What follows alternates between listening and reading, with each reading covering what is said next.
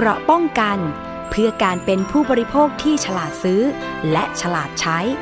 ในรายการภูมิคุ้มกัน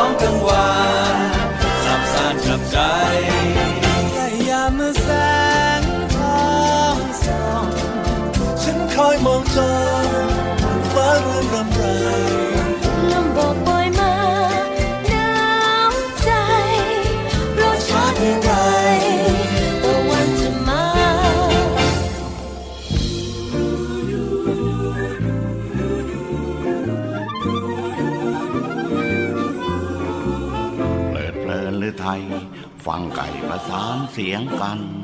ดอกมะลิวันวนกลิ่นละคนมนทาโอในยามนี้เพลินหนักหนาแสงทองนวลพองนภาแสนเพลินอุราสำราญมูมูนวิหกเป็นทกมาแต่รังนอนเอาชายชิดชมเล่มชมบัวบานยินเสียงบรรเลงเพลงเพลงคำพานสอนท้องทั้งวันสาบสานจับใจสวัสดีค่ะคุณผู้ฟังคะขอต้อนรับเข้าสู่รายการภูมิคุ้มกันรายการเพื่อผู้บริโภคกันอีกเช่นเคยนะคะทางวิทยุไทย พี บี เอส ดับเบิลยู ดับเบิลยู ดับเบิลยู ดอท ไทย พี บี เอส เรดิโอ ดอท คอม แอปพลิเคชัน Thai พี บี เอส Radio ค่ะและติดตามข่าวสารความเคลื่อนไหวของรายการต่างๆได้ทาง Facebook ของวิทยุไทย พี บี เอส นะคะเข้ามากดไลค์กดแชร์กันได้เลยค่ะวันนี้ก็เริ่มต้นด้วยบทเพลงพระราชนิพนธ์ในหลวงรัชกาลที่เก้านะคะใกล้รุ่งนั่นเองเป็นการขับร้องของนักร้องที่มีชื่อเสียงหลายๆท่านทั้งเก่าและก็ใหม่นะคะทำให้ฟังไพเราะไปอีกแบบนึงค่ะประเด็นที่เราจะพูดคุยกันในวันนี้เรื่องของการป้องกันอุบัติเหตุการเล่นเครื่องเล่นที่มีชื่อว่าซิปไลน์ค่ะคุณผู้ฟังซิปไลน์ก็คือการที่ทำฐานแต่ละฐานไว้ที่ต้นไม้ส่วนมากก็จะไปเล่นในป่านะคะแล้วก็มีลวดสลิง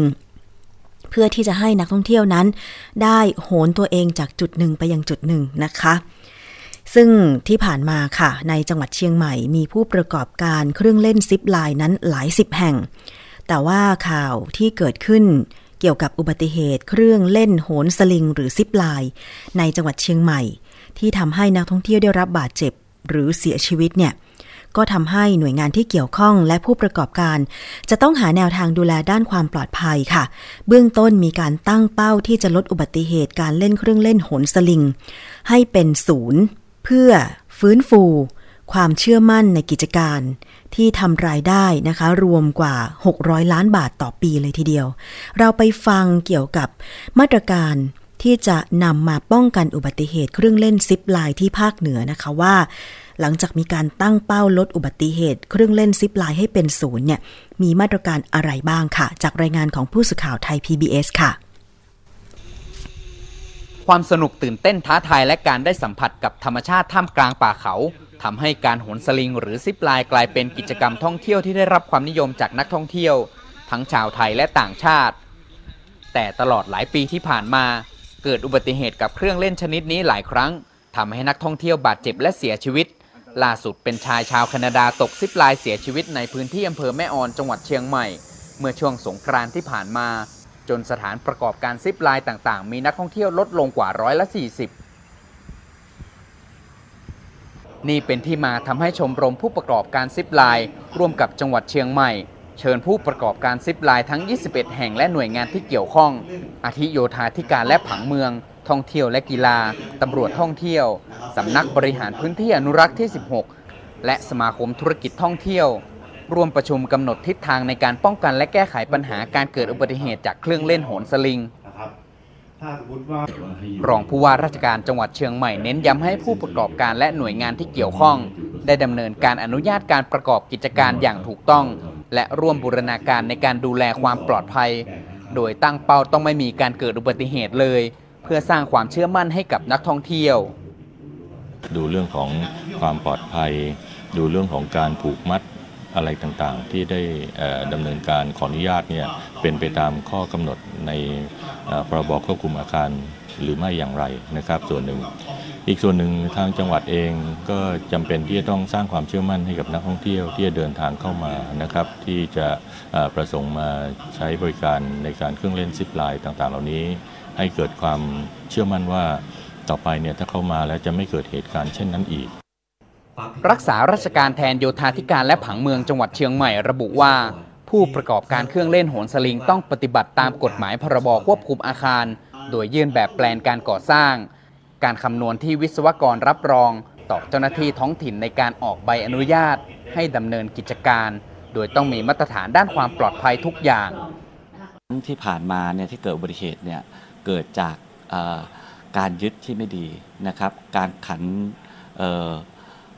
ยูแคมป์ที่ไม่ดีการใช้อุปกรณ์ที่ไม่ดีนะครับมันก็เลยเกิดอุบัติเหตุนี้ขึ้นนะครับอีกอันหนึ่งที่เป็นสาเหตุหลักในการเกิดอุบัติเหตุคือว่าในเรื่องของสตาฟนะครับในการจัดการในการเล่นนะครับซึ่งตรงนี้เราก็กำชับอยู่นะครับเพราะฉะนั้นสิ่งไหนที่เราคอนโทรลได้เราก็จะคอนโทรลให้มันอยู่ในในมาตรฐานจังหวัดเชียงใหม่เป็นจังหวัดท่องเที่ยวที่ได้รับความนิยมอันดับต้นๆของประเทศที่มีนักท่องเที่ยวต่างชาติเดินทางมาท่องเที่ยวปีละกว่าสามล้านคนในปีสองพันห้าร้อยหกสิบเอ็ดมีรายได้จากการท่องเที่ยว หนึ่งแสนห้าพันล้านบาทในจำนวนนี้เป็นรายได้จากเครื่องเล่นโหนสลิงหกร้อยล้านบาทค่ะก็เป็นรายได้มหาศาลเลยทีเดียวนะคะเพราะฉะนั้นความปลอดภัยต้องมีค่ะอุบัติเหตุต้องเป็นศูนย์นะคะเกี่ยวกับเครื่องเล่นโหนสลิงซึ่งส่วนใหญ่ก็จะไปเล่นในป่าโดยเฉพาะในพื้นที่อำเภอแม่อ่อนนะคะซึ่งสถานที่ท่องเที่ยวที่มีชื่อเสียงโด่งดังเรียกว่าระดับโลกไปแล้วนั่นก็คือแม่กำปองนะคะซึ่งดิฉันเคยมีโอกาสเข้าไปถามผู้ประกอบการเพื่อที่จะไปเล่นสลิงโหนต่างๆเนี่ยนะคะปรากฏว่าค่าบริการนั้นหลักพันค่ะคุณผู้ฟัง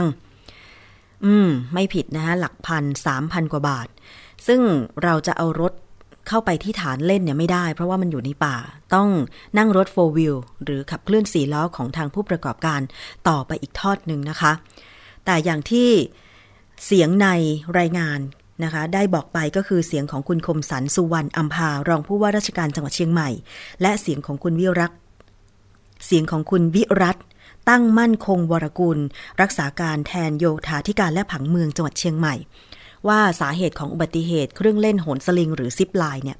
ก็เพราะว่าการยึดนะคะตัวน็อตของเครื่องเล่นกับฐานที่เล่นหรือว่าสลิงเนี่ยนะคะไม่แข็งแรงพอแล้วก็สองก็คือทีมงานที่คอยดูแลนักท่องเที่ยวนั้นเนี่ยนะคะได้มาตรฐานมากน้อยขนาดไหนคือสาเหตุเนี่ยเกี่ยวกับสลิงนะคะคุณผู้ฟัง ทางด้านมาตรฐานวิศวกรรมเนี่ยถ้าเกิดว่าไส้กลางของสลิงมันเสื่อมสภาพ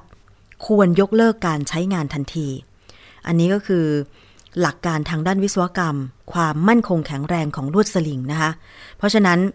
ถ้าผู้ประกอบการให้ความใส่ใจในเรื่องความปลอดภัยเพราะว่าตัวสลิงหรือขดลวดเนี่ยที่ใช้มัดจากฐานจุดหนึ่งไปยังจุดหนึ่งเนี่ยนะคะมันคือตัวที่รองรับน้ำหนักของคนที่โหนถ้าเป็นนักท่องเที่ยวต่างชาติเนี่ยเขาจะตัวใหญ่ใช่ไหมคะถึงแม้ว่าก่อนที่จะติดตั้งหรือว่าในขณะที่ติดตั้งได้คำนวณน้ำหนักมาแล้วว่าสลิงเส้นนี้สามารถรับน้ำหนักได้สูงสุดกี่กิโลกรัมถ้ามันไม่ชำรุดมันอาจจะสามารถรับน้ำหนักได้แต่ถ้าเมื่อใดก็ตามมันชำรุดหรือเส้นลวดภายในขดลวดนั้นเส้นใดเส้นหนึ่งมันขาดการรับน้ำหนักก็จะไม่มีประสิทธิภาพที่เพียงพอเพราะฉะนั้นการหมั่นดูแลรักษาเส้นลวดทุกจุดอย่างสม่ำเสมอจึงเป็นสิ่งสำคัญอันนี้คือหน้าที่ของผู้ประกอบการและทีมงานที่จะต้องคอยดูแลความปลอดภัยนะคะเขาบอกว่าการลดลงของขนาดลวดสลิงเส้นผ่านศูนย์กลางลดลงเกินร้อยละห้าก็ควรยกเลิกการใช้งานทันทีอ่าอันนี้คือการตรวจวัดมาตรฐานความปลอดภัยของอุปกรณ์ที่จะนำมาติดตั้งแต่ละฐานของการเล่นโหนสลิงอันเนี้ยดิฉันว่าถ้าผู้ประกอบการใส่ใจนะก็จะรักษาความปลอดภัยให้นักท่องเที่ยวได้ดีนะคะคือตอนติดตั้งเนี่ยอะไรก็มาตรฐานหมดแหละแต่ว่าการตรวจสอบและซ่อมบำรุงเป็นประจำทุกครั้งหลังใช้งานเสร็จเออต้องเป็นประจำทุกครั้งหลังใช้งานเสร็จนะไม่ใช่ว่าหนึ่งอาทิตย์ตรวจทีอันนี้มันก็ไม่ได้ใช่ไหมการเล่นโหนสลิงเนี่ยส่วนมากก็จะเล่นกลางวันเพราะว่ามีแสงอยู่ตอนเย็นไปละไม่มีแสงก็คงจะอันตรายใช่ไหมคะเพราะฉะนั้นหลังการเล่นทุกครั้งเนี่ยทางทีมงานหรือทางวิศวกรของผู้ประกอบการเนี่ยควรจะไปตรวจสอบนะทุกจุดทุกเส้นลวดทุกเส้นที่ขึงอยู่ตามต้นไม้ต่างๆเนี่ยว่ามันมีขดลวดไหนที่มีบางเส้นที่ขาดหรือเปล่านะคะเส้นผ่านศูนย์กลางยังขนาดเท่าเดิมตอนที่ติดตั้งหรือเปล่าเพราะว่าฐานแต่ละฐานระยะห่างของต้นไม้แต่ละต้นเนี่ยมันก็ไม่เท่ากันใช่ไหมคะอยู่ที่การออกแบบของวิศวกรที่ติดตั้งไอตัวฐานก็คือว่าที่ติดกับต้นไม้เนี่ยอาจจะไม่เท่าไหร่เนาะแต่ความสำคัญก็คือลวดสลิงและอุปกรณ์ยึดติดต่างๆนี่แหละที่สำคัญเพราะว่าถ้าสลิงขาดหรือไอตัวน็อตมันหลุดในระหว่างที่นักท่องเที่ยวกำลังโหนไปเนี่ยนะคะหมายความว่านักท่องเที่ยวตกลงไปคือเหวคือหินคือต้นไม้นะคะคืออันตรายทั้งนั้นเลยอันเนี้ยใครจะไปเล่นก็ต้องระมัดระวังต้องดูผู้ประกอบการให้ดีซึ่งมาตรการที่ทางจังหวัดเชียงใหม่ออกมาว่าจะเป็นมาตรการป้องกันไม่ให้เกิดอุบัติเหตุจากเครื่องเล่นซิปไลน์หรือเครื่องเล่นโหนสลิงอีกเนี่ยนะคะผู้ประกอบการก็ต้องยึดตามนั้นอย่างเคร่งครัดอย่าละหลวมเป็นอันขาดเพราะไม่เช่นนั้นแล้วเนี่ยมันเกิดอุบัติเหตุครั้งหนึ่งยิ่งโดยเฉพาะกับนักท่องเที่ยวต่างชาติเนี่ยความเชื่อมั่นด้านการท่องเที่ยวด้านความปลอดภัยต่อประเทศไทยก็จะลดน้อยลงแล้วรายได้ก็จะหดหายไปนะคะคุณผู้ฟังอ่ะอันนี้ก็ฝากเตือนใจไว้สำหรับผู้ที่ชื่นชอบการเล่นเครื่องเล่นผาดโผนเหล่านี้ก็แล้วกันค่ะอีกเรื่องนึงนะคะเป็นปัญหาของผู้บริโภคการใช้รถยนต์ซึ่งดิฉันเองเคยมีโอกาสสัมภาษณ์เจ้าของรถยนต์ Mazda ซี เอ็กซ์ ห้า ที่เกิดปัญหาไปแล้วพร้อมกับข้อเรียกร้องต่างๆแต่ดูเหมือนว่าตอนนี้ค่ะก็ยังไม่ได้รับการแก้ไขแล้วล่าสุดเนี่ยนะคะผู้บริโภคที่มีปัญหาที่ใช้รถ Mazda ซี เอ็กซ์ ห้า เนี่ยนะคะได้ออกมาเรียกร้องให้ภาครัฐของไทยให้เร่งแก้ไขกรณีปัญหารถยนต์ Mazda ซี เอ็กซ์ ห้า ให้เหมือนกับไต้หวันค่ะจากการที่ทางการไต้หวันมีคำสั่งให้บริษัท Mazda ไต้หวันให้ความร่วมมือในการสืบสวนปัญหารถยนต์ Mazda รุ่น ซี เอ็กซ์ ห้า ดีเซลที่ชำรุดบกพร่องโดยมีการประกาศแผนการแก้ไขการเรียกคืนรถยนต์รุ่นดังกล่าวเพื่อสร้างความมั่นใจให้กับผู้บริโภคที่ได้รับความเสียหายนอกจากนี้ยังมีการเปิดรับฟังความคิดเห็นสาธารณะจากกลุ่มผู้เสียหายและตัวแทนจำหน่ายรถยนต์เพื่อรับฟังและแลกเปลี่ยนประเด็นปัญหาที่เกิดขึ้นนั้นนะคะ ทางคุณสารวัตรมีผู้หนึ่งในผู้เสียหายจากการใช้รถยนต์ Mazda ซี เอ็กซ์ ไฟว์ ดีเซลกล่าวว่าในไต้หวันเนี่ยเมื่อผู้บริโภคได้รับความเสียหายจากการใช้สินค้าหน่วยงานที่เกี่ยวข้องจะเข้ามาจัดการแก้ไขปัญหาให้นะคะตามที่เป็นข่าวเลยต่างจากในไทยที่ส่งเรื่องร้องเรียนไปยังบริษัท Mazda เซลล์ประเทศไทยจำกัดให้ออกมาชี้แจงบริษัทก็อ้างว่าไม่สะดวกที่จะมาชี้แจงหรือร้องเรียนไปยังหน่วยงานที่เกี่ยวข้องก็ไม่มีก็ไม่มีความคืบหน้าสุดท้ายก็ไม่มีกฎหมายที่ไปบังคับให้บริษัทมาเจรจาหรือแก้ไขปัญหาทำให้ผู้บริโภคส่วนใหญ่กลับต้องไปฟ้องร้องด้วยตัวเองเมื่อคิดว่าไม่ได้รับความเป็นธรรมขณะเดียวกันหากบริษัทมีการชี้แจงปัญหาบริษัทกลับบอกต่อสาธารณะว่าได้แจ้งขยายระยะเวลาออกไปก่อนเนื่องจากติดปัญหาต่างๆเหมือนการตอบแบบขอไปทีทั้งที่ในความเป็นจริงคือบริษัทอาจไม่ได้แก้ปัญหาให้กับผู้เสียหายเลยนะคะคุณสารวัตรบอกว่าผู้บริโภคที่ประสบปัญหาเดียวกันนี้เนี่ยส่วนใหญ่ก็จะคุยกันตลอดแต่คิดว่าคงไม่ค่อยมีแนวทางมากเท่าไหร่นอกเสียจากการฟ้องร้องเนื่องจากที่บอกไปว่าถ้าต้องการเรียก Mazda มาเจรจา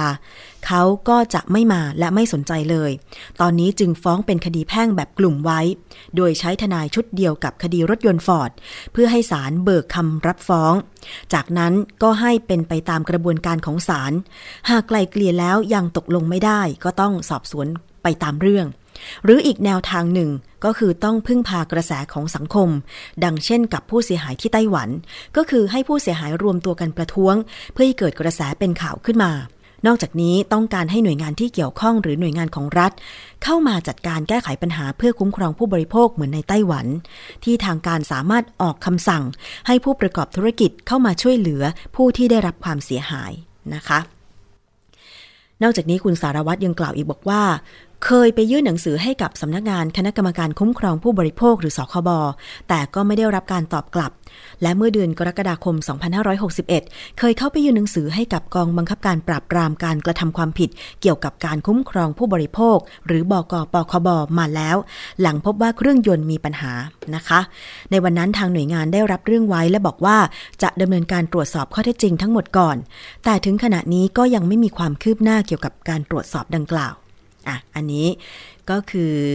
ถ้อยคำให้สัมภาษณ์ของคุณสารวัตรหนึ่งในผู้เสียหายจากการใช้รถยนต์ Mazda ซี เอ็กซ์ ไฟว์ ดีเซลนะคะให้สัมภาษณ์เป็นข่าวไว้เมื่อยี่สิบเก้าเมษายนสองพันห้าร้อยหกสิบสองค่ะทางด้านคุณนฤมลเมฆบริสุทธิ์หัวหน้าศูนย์พิทักษ์สิทธิผู้บริโภคมูลนิธิเพื่อผู้บริโภคกล่าวบอกว่าการคุ้มครองผู้บริโภคนั้นเนี่ยผู้บริโภคควรจะได้รับการดูแลตั้งแต่มีการร้องเรียนเข้าไปยังหน่วยงานที่เกี่ยวข้องหรือผู้ประกอบธุรกิจแล้วก็ควรมีมาตรการในการจัดการปัญหาให้กับผู้บริโภคที่ได้รับความเสียหายทุกรายที่ใช้สินค้ารุ่นเดียวกันซึ่งรัฐควรมีบทบาทในการสั่งการให้บริษัทดำเนินการดังเช่นในต่างประเทศค่ะนอกจากนี้หน่วยงานที่เกี่ยวข้องควรออกมาตรการอย่างเข้มงวดโดยการให้ผู้ประกอบธุรกิจมีบทบาทในการจัดการปัญหาให้กับผู้บริโภคเพื่อที่จะไม่ให้กลายเป็นภาระของผู้บริโภคในการไปฟ้องร้องด้วยตนเองซึ่งตามพระราชบัญญัติคุ้มครองผู้บริโภคพุทธศักราชสองพันห้าร้อยยี่สิบสองมาตราสามสิบหกที่ระบุว่าเมื่อมีเหตุอันควรสงสัยว่าสินค้าใดอาจเป็นอันตรายแก่ผู้บริโภคคณะกรรมการมีอำนาจออกคำสั่งให้ผู้ประกอบธุรกิจดำเนินการทดสอบหรือพิสูจน์สินค้านั้นถ้าผู้ประกอบธุรกิจไม่ดำเนินการทดสอบหรือพิสูจน์สินค้าหรือดำเนินการล่าช้าโดยไม่มีเหตุผลอันสมควรคณะกรรมการจะจัดให้มีการทดสอบหรือพิสูจน์โดยผู้ประกอบธุรกิจเป็นผู้เสียค่าใช้จ่ายก็ได้ในกรณีจำเป็นและเร่งด่วนคณะกรรมการอาจออกคำสั่งห้ามขายสินค้านั้นเป็นการชั่วคราวจนกว่าจะทราบผลการทดสอบหรือพิสูจน์สินค้านั้นอีกทั้งในกรณีที่ผลการทดสอบหรือพิสูจน์ปรากฏว่าสินค้านั้นอาจเป็นอันตรายแก่ผู้บริโภคและไม่อาจป้องกันอันตรายที่จะเกิดขึ้นจากสินค้านั้นได้ให้คณะกรรมการมีอำนาจออกคำสั่งอย่างหนึ่งอย่างใดเพื่อเป็นการคุ้มครองผู้บริโภคนะคะการที่มีการร้องเรียนกรณีรถยนต์Mazda ซี เอ็กซ์ ไฟว์ ดีเซลเนี่ยก็เพราะว่ามีปัญหาด้านเครื่องยนต์นะคะเมื่อกลางปีสองพันห้าร้อยหกสิบเอ็ดก็เป็นข่าวมาแล้วครั้งหนึ่งนะคะเมื่อเดือนกรกฎาคมมีผู้ใช้รถยนต์ Mazda ซี เอ็กซ์ ไฟว์ ดีเซลหลายรายนะคะเข้าไปยื่นหนังสือที่บกปคบซึ่งสาเหตุก็คือการไปซื้อรถยนต์รุ่นนี้โดยได้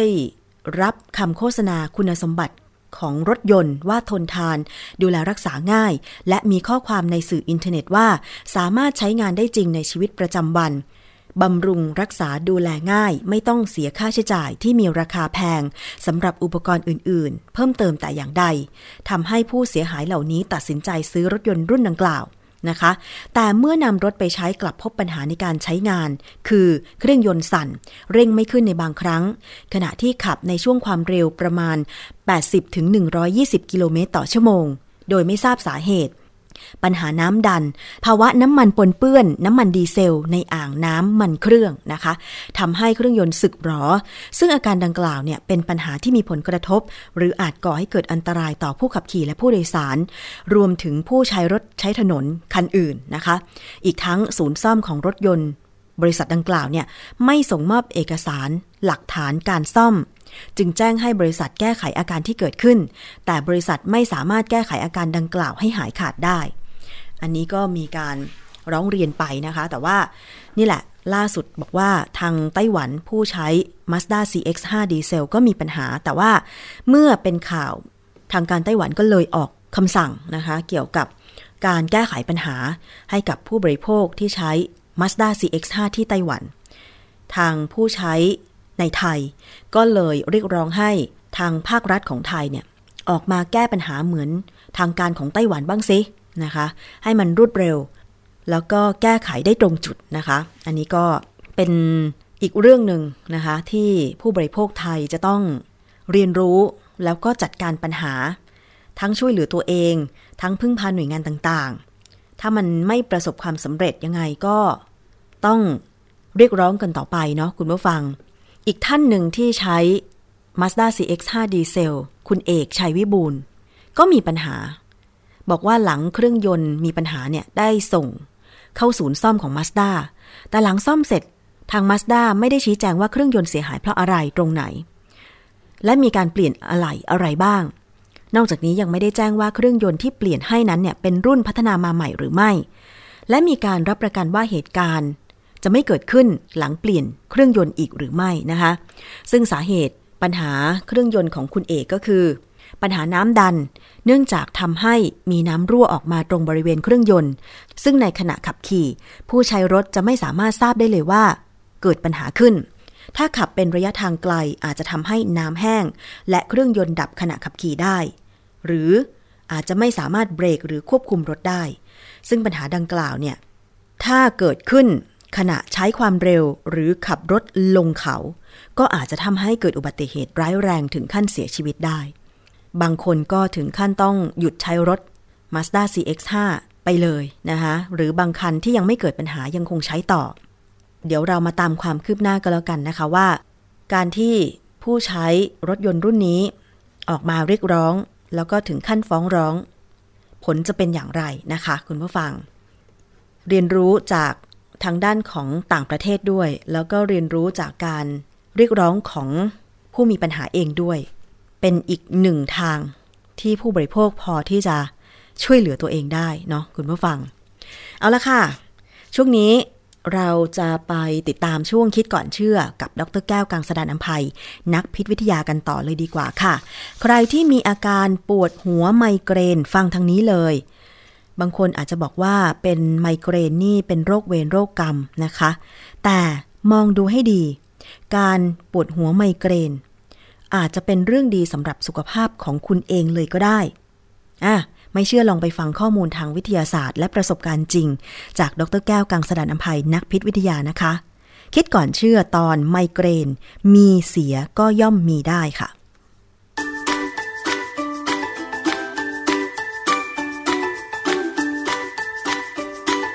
ช่วงคิดก่อนเชื่อ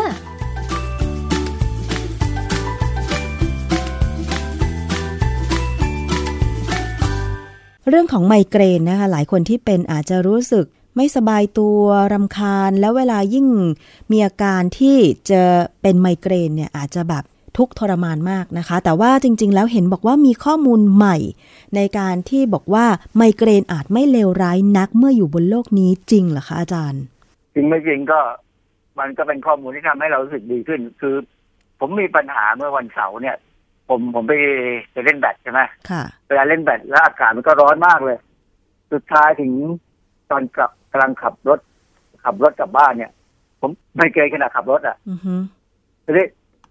ผมสำหรับผมเนี่ยนะเวลาผมไม่เกยเนี่ยถึงตอนนี้ที่ผมแก้คือผมใช้วิธีอมลูกอมที่มีคาเฟอีนค่ะไอ้ที่เขาใส่คาเฟอีนเข้าไปอมเข้าไปเม็ดนึงก็มันก็เริ่มค่อยๆหายหายไปคือพอเริ่มเป็นเนี่ยเราจะนี่เรารู้เรารู้ตัวเนี่ยว่ามีอาการเนี่ยมันมีสัญญาณแล้วก็อมมันก็หายไปสักพักหนึ่งอีกไม่ถึงห้านาทีเป็นอีกเพราะมันร้อนมากอะครับคือที่ปัญหาคือเวลาอากาศร้อนเนี่ยความดันของเราเนี่ยจะลดลงความดันโลหิตเราจะลดลงค่ะแล้วมันลดลงเกินเกินความสามารถที่ผมจะทนได้เพราะว่าอย่างที่เวลาเราเรื่องของไมเกรนเนี่ยประเด็นหนึ่งที่เขาบอกว่าเป็นสาเหตุก็คือว่าเส้นเลือดในสมองมันขยายคือพอความดันลดแต่เส้นเลือดในสมองมันขยายได้ค่ะเพราะฉะนั้นการที่เราที่ผมกินลูกอมที่มีคาเฟอีนเนี่ยเข้าไปเนี่ยมันจะไปทำให้เส้นเลือดในสมองเนี่ยหดตัวและหายจริงๆอย่างที่ผมบอกครับเวลาผมจะไมเกรนเนี่ยผมผมมีสัญญาณปั๊บเนี่ยผมยืดดื่มกาแฟหรือว่าผมลูกอมไหมที่มีคาเฟอีนเนี่ยมันมันช่วยผมได้นะผมแนะนำว่าใครก็ตามที่พอเริ่มมีความรู้สึกว่าตัวเองมีอาการจะจะเป็นไมเกรนซึ่งเดี๋ยวเราจะพูดให้ฟังอีกทีเนี่ยว่าอาการอะไรบ้างที่เป็นสัญญาณเนี่ยให้รีบอย่างน้อยหากาแฟมาดื่มหรือว่าหาลูกอมที่มีคาเฟอีนมามาอม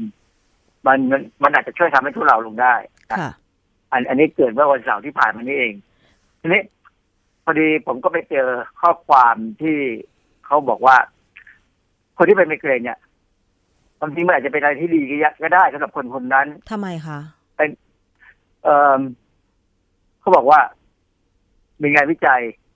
ตีพิมพ์ในวารสารจาม่าจาม่านี่เป็นวารสารทางการแพทย์ที่ขึ้นชื่อลือชาเลยว่าถ้าใครได้ตีพิมพ์ในวารสารนี้เนี่ยบทความนั้นถือว่าเชื่อถือได้เขาทำวิจัยเขาบอกว่าเขาพบความสัมพันธ์ระหว่างการเป็นไมเกรนกับการที่จะไม่เป็นเบาหวานประเภทสองเบาหวานเนี่ยมันมีสองประเภทนะประเภทหนึ่งเนี่ยเป็นพันธุกรรมก็เป็นกรรมไปเลยนะไม่มีทางแก้ปัญหาได้แต่เบาหวานประเภทสองเนี่ยเขาเรียกว่า induced diabetes คือเป็นเบาหวานที่เกิดจากการที่เรากินหวานมากเกินไปแล้วระบบร่างกายเราเนี่ยมันดื้ออินซูลินเพราะฉะนั้นเบาหวานประเภทสองเนี่ยจริงๆแล้วเราไม่ควรจะเป็นถ้าเราไม่กินหวานเกินไปแต่บางคนก็กินนะทีนี้เขาบอกว่าคนที่เป็นไมเกรนในผู้หญิงเนี่ยอันนี้เขาศึกษาในผู้หญิงเอ่อเขาศึกษาผู้หญิงผิวขาวที่เป็นไมเกรนเนี่ยประมาณ เจ็ดหมื่นห้าพัน คนนานสิบปีศึกษาสิบปีเลยพบพบว่าถ้าใครเป็นไมเกรนและจะมีโอกาสเป็นเบาหวานประเภทที่สองเนี่ยน้อยกว่าคนที่ไม่เป็นไมเกรนร้อยละยี่สิบถึงสามสิบทำไมมันเป็นอย่างนั้นได้งานวิจัยนี้มันเป็นงานวิจัยทางระบาดวิทยาไม่ได้ดูเหตุและผลแต่ดูสิ่งที่เกิดขึ้นว่ามันมีความแตกต่างกันไหมระหว่างกลุ่มที่หนึ่งกับกลุ่มที่สองนะแต่ว่าเดี๋ยวเหตุผลมีจะมีคำอธิบายต่อไปเมื่อง่ายอย่างเบาหวานเนี่ยคนที่เป็นไมเกรนเนี่ยอาจจะกินหวานน้อยกว่าคนปกติทั่วๆไปนะอันนี้อันนี้แต่เดี๋ยวมันจะมีเหตุการณ์อื่นที่มาเทียบให้เห็นแต่ก่อนอื่นเนี่ยเราไปดูอีกอันนึงว่ามีบทความนึงเป็นเป็นเรื่องที่เขาศึกษาเกี่ยวกับเอ่อคนที่เป็นไมเกรนเนี่ยมักจะไม่ค่อยเสี่ยงต่อการเป็นโรคพิษสุราเรื้อรังอันนี้ตีพิมพ์ในวารสารทางวิชาการเหมือนกันนะเอ่อเป็นงานของทางประเทศทางพวกบราซิลเขาเอ่องานวิจัยเนี่ยเขาบอกว่าคนที่เป็นไมเกรนเนี่ยมักจะไม่เป็นโรคพิษสุราเรื้อรังซึ่งอันนี้ผมเข้าใจง่ายๆเลยว่าคนที่เป็นไมเกรนเนี่ยมักจะเลี่ยงการดื่มเครื่องดื่มแอลกอฮอล์อ๋อ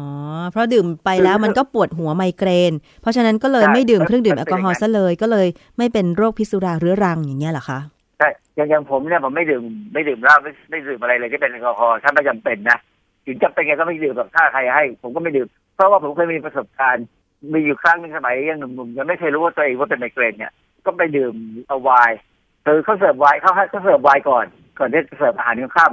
ดื่มไวน์ไปแก้วเดียวแป๊บเดี๋ยวยังไม่ทันทานข้าวเลยปรากฏว่าเริ่มรู้สึกไมเกรนละเราก็เลยรู้ว่าเอออาการอย่างนี้เราเคยเป็นกันนะแต่ว่าไม่ได้เป็นบ่อยแสดงว่าต้องเป็นไวน์แน่ๆคือคือไมเกรนเนี่ยมันมีสาเหตุหลายอย่าง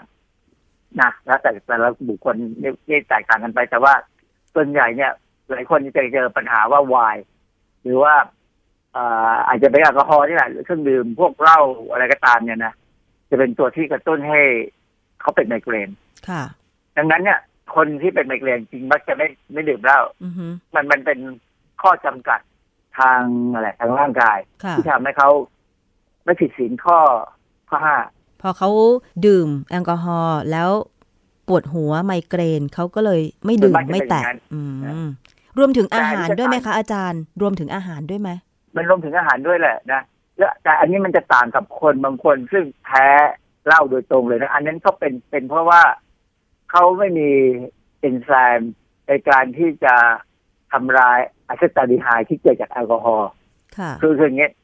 คือเวลาเราเราเราดื่มเหล้าเข้าไปเนี่ยมันจะมีตัวแอลกอฮอล์เนี่ยเป็นเอทิลแอลกอฮอล์เนี่ยเป็นสารหลักอยู่ที่ทำให้เราเมาร่างกายเราเนี่ยจะเปลี่ยนเอทิลแอลกอฮอล์จะเป็นอะเซตาลดีไฮด์ซึ่งอะเซตาลดีไฮด์เนี่ยในคนปกติเนี่ยเราจะสามารถทำลายทิ้งได้ค่ะก็เพราะฉะนั้นคนนั้นก็แค่เมาและอาจจะปวดหัวนิดหน่อยไม่ได้มากมายนะ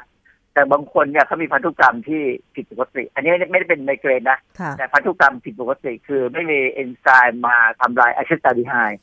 เพราะฉะนั้นเขาจะปวดหัวนานมากเลยนะพอเขาปวดหัวนานมากเขาก็จะไม่ดื่มเหล้าเหมือนกันเพราะฉะนั้นก็เหมือนกับว่าคนที่จะได้เป็นโรคพิษสุราเรื้อรังเนี่ยนอกจากไมเกรนแล้วก็จะมีพวกที่แพ้เหล้า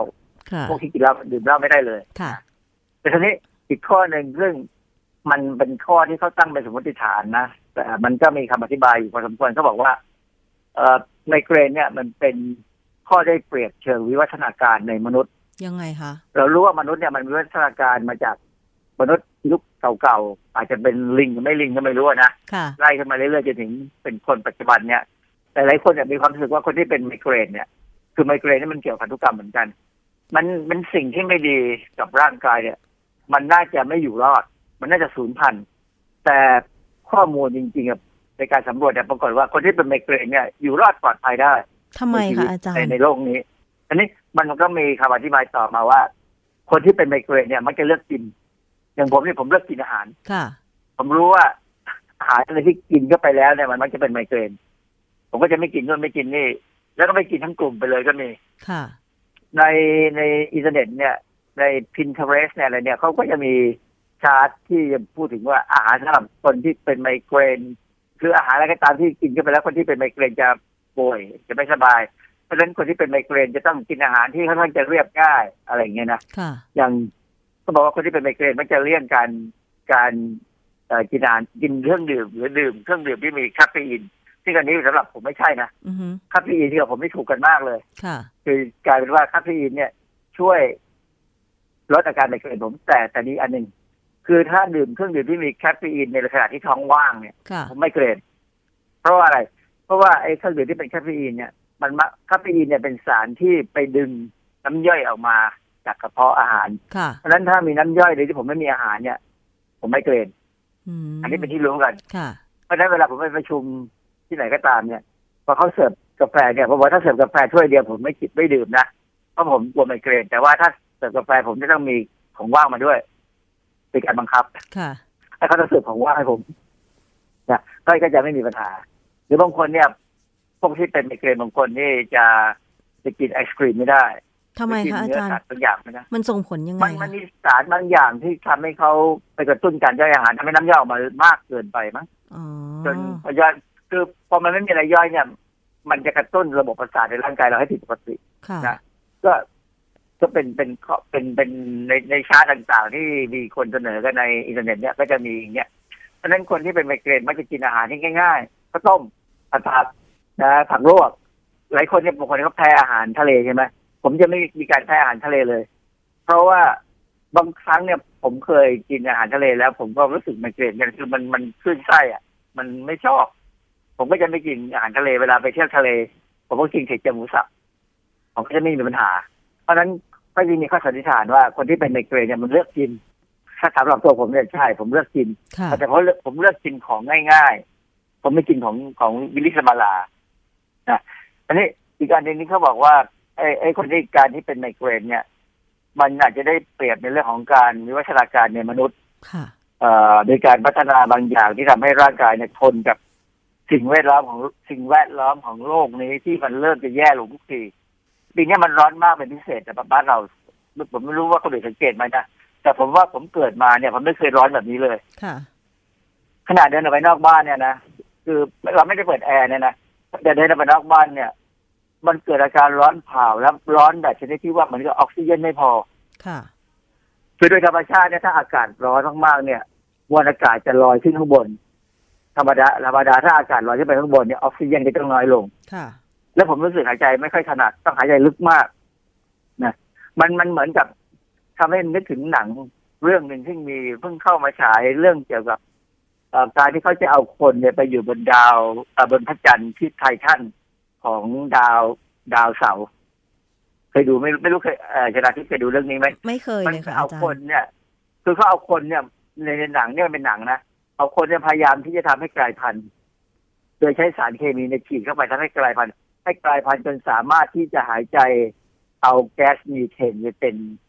จะเป็นอากาศที่หายใจแทนออกซิเจนได้คือหนังมันก็ค่อนข้างจะเวอร์นะ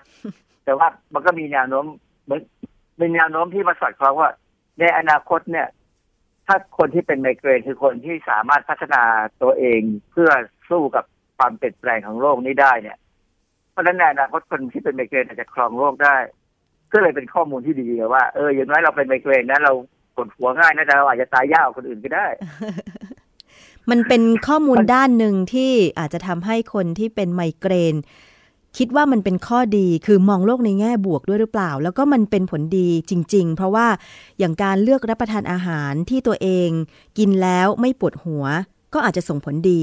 หนึ่งไม่มีอาการปวดหัวสองอาหารที่กินไปนั้นเนี่ยมันก็มีประโยชน์อย่างเช่นบางคนกินไอศครีมแล้วปวดหัวไมเกรนกินน้ำอัดลมแล้วปวดหัวไมเกรนอันเนี้ยพอ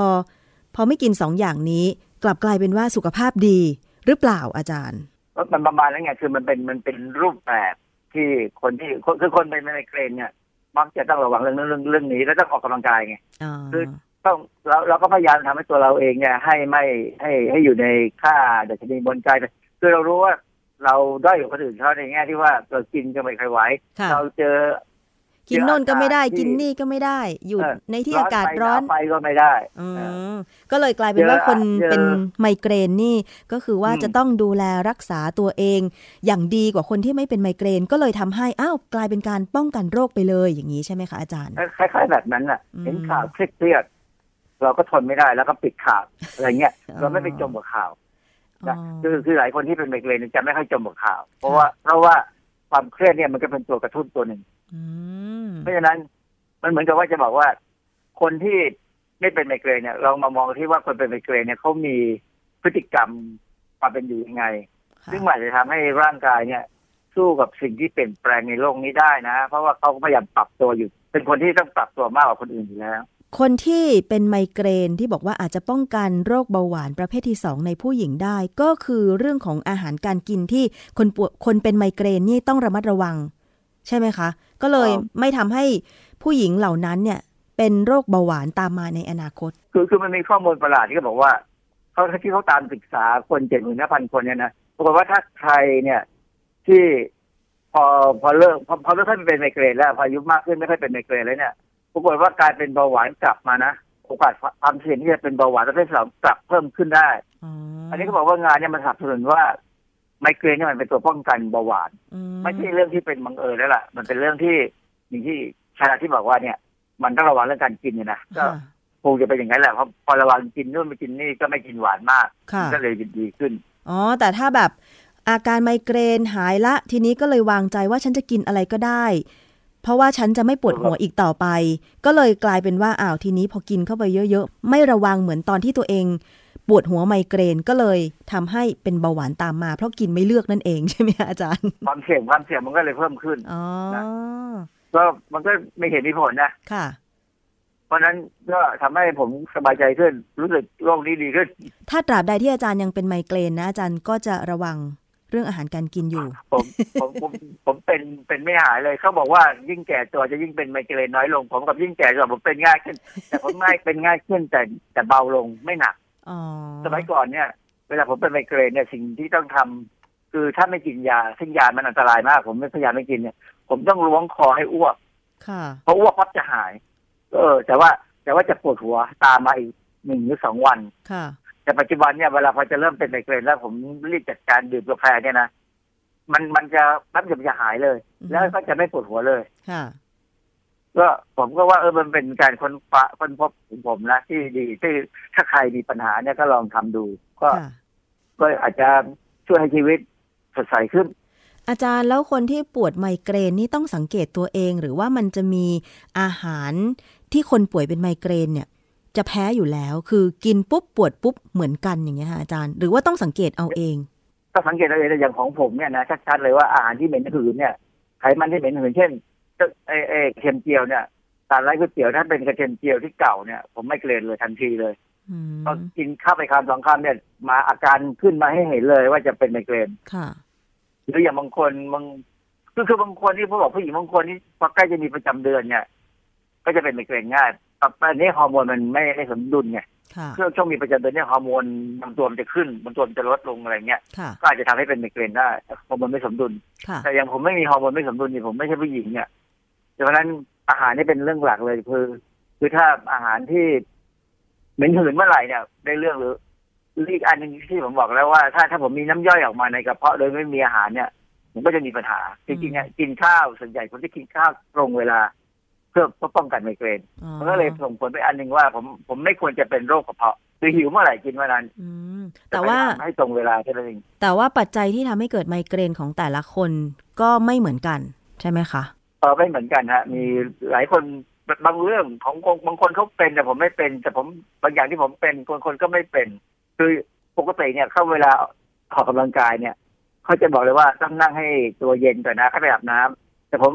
อาบน้ำได้เลยไม่มีปัญหาเพราะว่ายิ่งอาบน้ำเท่าไหร่ก็ยิ่งทำให้ตัวเราเย็นลงเพราะว่าข้างในผมร้อนกว่าคนอื่นมั้งผมผมเวลาอาบน้ำเสร็จเนี่ยผมก็ยังมีเหงื่อออกอยู่เหมือนเดิมเพราะนั้นผมจะไม่เป็นไมเกรนแต่ถ้าผมนั่งจนตัวเย็นแล้วไปอาบน้ำบางทีผมไมเกรนก็แปลกดีมันเป็นเรื่องเฉพาะมันเป็นเรื่องเฉพาะมากซึ่งอธิบายไม่ได้แต่ผมอธิบายได้อย่างหนึ่งคือตัวผมเนี่ยจะร้อนมากเวลาออกกำลังกายเนี่ยเพราะฉะนั้นถ้าเป็นอย่างที่ช่วงช่วงนี้มันร้อนมากๆเนี่ยเวลาเล่นแบดมินตันเนี่ยผมต้องระวังตัวเองตลอดเวลาว่านับวัดวิธีการหายใจแล้วก็วิธีว่าหัวใจเนี่ยมันเต้นแรงมากไหมเพราะเวลาเราวิ่งมากๆเนี่ยมันจะเต้นแรงแล้วมันจะกลับมาที่เก่าไหมเนี่ยอันนี้เป็นเหตุผลหนึ่งที่ว่าคนที่เป็นไมเกรนต้องพยายามศึกษาตัวเองค่อนข้างมากว่าเรามีอาการผิดปกติไปแล้วป่ะเพราะว่าแบดมินตันเป็นกีฬาที่อันตรายค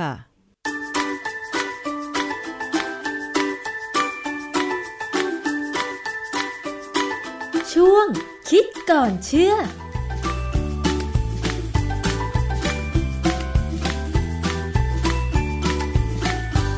ค่ะก็ได้ฟังกันไปนะคะน่าจะเป็นผลดีเกี่ยวกับไมเกรนนะคือมันได้รับผลกระทบแหละใช่ไหมคะเวลาปวดหัวไมเกรนใครที่เป็นก็คงจะพอทราบแต่ว่าดิฉันน่ะไม่ได้เป็นไมเกรนนะคะแต่ว่ารับรู้จากการเล่าของอาจารย์แก้วเพราะว่าอาจารย์แก้วก็เป็นไมเกรนอยู่แล้วพยายามที่จะหาวิถีทางในการที่จะบรรเทาอาการปวดหัวไมเกรนถึงแม้ว่าจะไม่หายไปเสียทีเดียวแต่ว่าเมื่อบรรเทาอาการปวดหัวหรือป้องกันไม่ให้ปวดหัวไมเกรนก็ไม่ต้องทุกข์ทรมานจากอาการปวดใช่ไหมคะแต่ว่ามีข้อดีอย่างที่นำเสนอไปนะคะว่าคนที่ป่วยเป็นไมเกรนเนี่ยก็ดีกับสุขภาพหลายๆอย่างเช่นไม่ดื่มเครื่องดื่มแอลกอฮอล์ก็ไม่เป็นโรคตับนะคะหรือการที่ไม่มีรับประทานอาหารทุกอย่างหรือเหมารวมหมดอันเนี้ยก็จะเป็นผลดีอีกอย่างหนึ่งก็คือว่าไม่อ้วนแล้วก็ไม่เป็นเบาหวาน มองให้ดีมันก็ดีใช่ไหมคะแต่ว่าการที่ไม่ว่าจะป่วยเป็นไมเกรนหรือไม่ไม่เป็นเนี่ยนะคะการดูแลรักษาสุขภาพเพื่อให้มีสุขภาพดีตามช่วงอายุก็ถือว่าเป็นสิ่งที่ดีแล้วการไม่มีโรคเป็นลาภอันประเสริฐใช่ไหมคะอ่ะคุณผู้ฟังก็ฝากกันไว้ค่ะติดตามได้ช่วงคิดก่อนเชื่อกับดร.แก้วกังสดาลอำไพนักพิษวิทยานะคะในช่วงรายการภูมิคุ้มกันรายการเพื่อผู้บริโภคค่ะตอนที่เราฟังคิดก่อนเชื่อเมื่อสักครู่ดิฉันนะคะได้มีโอกาสได้ดูคลิปคลิปหนึ่งทาง Facebook นี่แหละเป็นคลิปที่เขาทำเป็นหนังสั้นสะท้อนวิถีชีวิตของคนในต่างจังหวัดในหมู่บ้านเล็กๆแห่งหนึ่งที่จังหวัดสุรินทร์เกี่ยวกับเรื่องของการให้ความรู้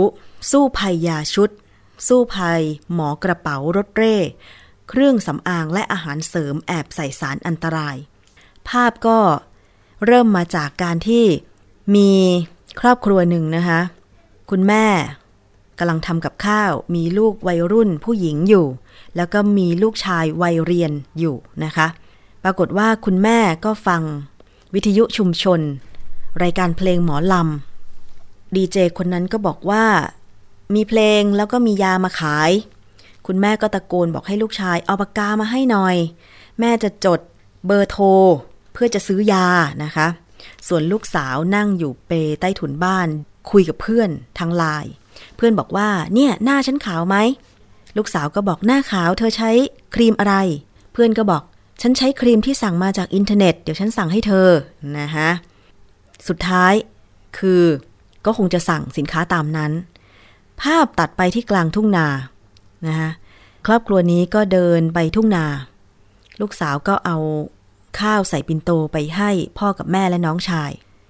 ภาพตัดไปที่วัดแห่งหนึ่งเป็นลานวัดนะคะเด็กๆวิ่งไล่เล่นกันมีชายคนหนึ่งค่ะใส่เสื้อเชิ้ตดูภูมิฐานเชียสะพายกระเป๋า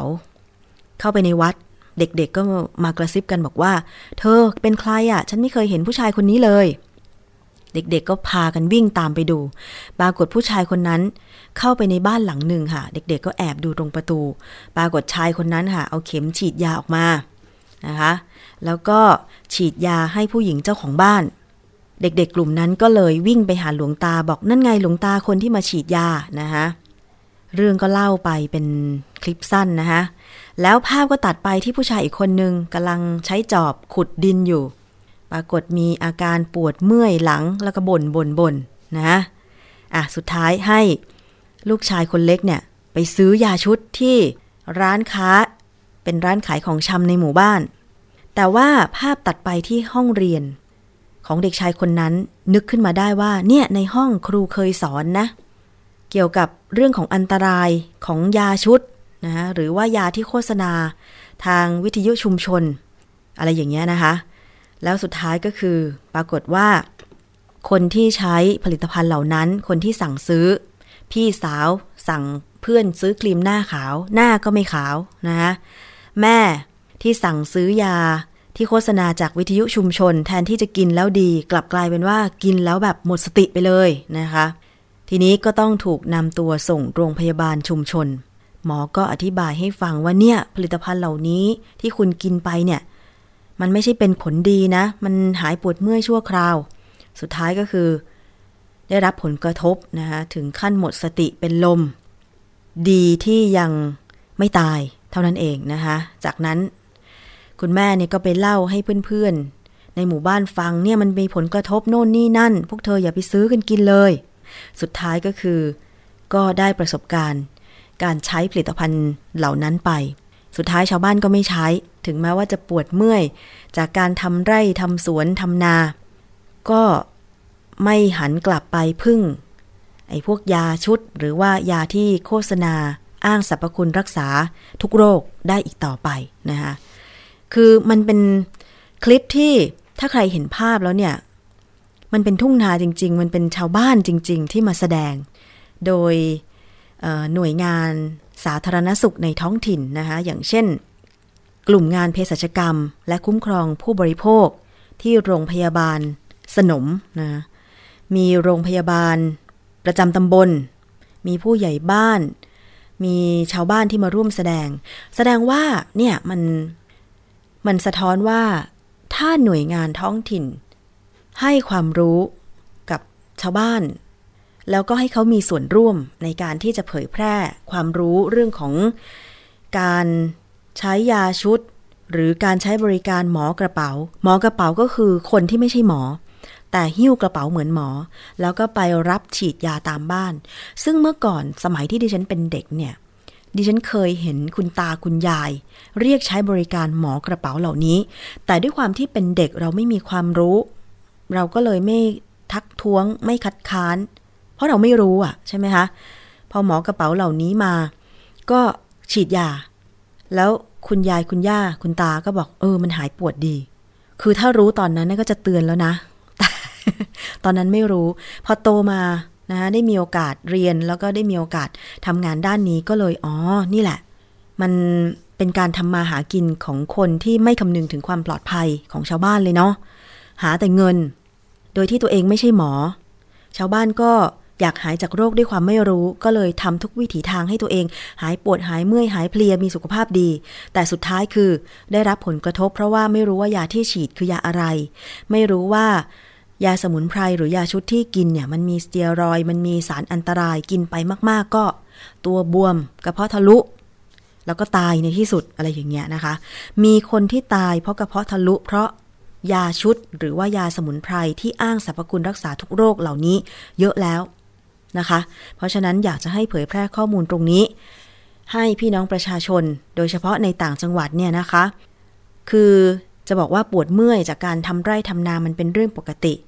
ก็ต้องนอนเร็วหน่อยพักผ่อนเร็วหน่อยหรือถ้าเมื่อยมากทนไม่ไหวตอนนี้มันมีวิธีการ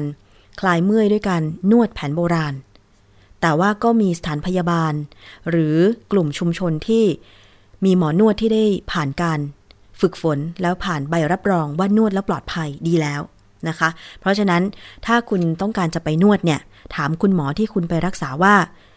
ร่างกายของคุณเนี่ยสามารถไปนวดแผนโบราณได้ไหมแล้วก่อนไปนวดก็แจ้งให้ทางหมอนวดแผนโบราณทราบว่าคุณเป็นความดันโลหิตสูงไหมในขณะนี้คุณมีความดันโลหิตเท่าไหร่นะคะซึ่งหมอนวดแผนโบราณเนี่ยถ้าได้ร่ำเรียนมาถูกต้องเนี่ยนะคะเขาก็จะมีหลักในการพิจารณาว่าคนนี้นวดได้หรือคนนี้นวดไม่ได้นะคะคือถ้าความดันโลหิตสูงมากเกินไปก็ไม่สามารถนวดได้อย่างดิฉันไปใช้บริการที่โรงพยาบาลนครปฐมอันนั้นเขาจะมีแผนกนวดแผนโบราณด้วยนะในโรงพยาบาลถ้าคนไข้คนไหนมีความดันโลหิตสูงวัดแล้วโอเคไม่สามารถนวดได้เขาก็จะไม่นวดนะรอจนกว่าความดันโลหิตจะเป็นปกติอันเนี้ยถึงนวดได้เพราะฉะนั้นก็ใช้วิธีอื่นๆในการคลายเมื่อยคลายปวดเถอะค่ะอย่าไปกินยาชุดอย่าไปกินยาที่โฆษณาตามสื่อวิทยุชุมชนบางแห่งต้องเรียกว่าบางแห่งนะแต่วิทยุชุมชนที่รับสัญญาณของรายการภูมิคุ้มกันเราไปเนี่ยไม่มีโฆษณาอย่างนี้แน่นอนเนาะ บางแห่งที่แบบขายเวลาเช่าเวลาแล้วก็ดีเจก็เปิดเพลงสลับกับการขายยาอ้างว่ารักษาได้ทุกโรคอะไรอย่างเงี้ยอันนี้มันก็ไม่คำนึงถึงจรรยาบรรณจนเกินไปเนาะเอาแต่เงินเอาแต่เงินอะไรอย่างเงี้ยแล้วก็สุขภาพของผู้เฒ่าผู้แก่คนในชุมชนก็ไม่ดีไปเรื่อยๆแล้วก็แบบได้รับผลกระทบอันนี้มันเป็นบาปเป็นกรรมจริงๆนะคุณผู้ฟังเล่าให้ฟังค่ะใครที่สนใจเรื่องราวเหล่านี้ก็ติดตามได้ในรายการภูมิคุ้มกันรายการเพื่อผู้บริโภคนะคะวันนี้หมดเวลาแล้วค่ะขอบคุณมากเลยสำหรับทุกท่านที่รับฟังรายการไม่ว่าจะฟังผ่านเว็บไซต์หรือฟังผ่านวิทยุที่เชื่อมโยงสัญญาณก็ต้องขอบคุณไว้ณโอกาสนี้ด้วยนะคะดิฉันชนาธิปไพพงศ์ต้องลาไปก่อนสวัสดีค่ะติดตามรับฟังรายการย้อนหลังได้ที่เว็บไซต์และแอปพลิเคชัน Thai พี บี เอส Radio Thai พี บี เอส Digital Radio วิทยุข่าวสารสาระเพื่อสาธารณะและสังคม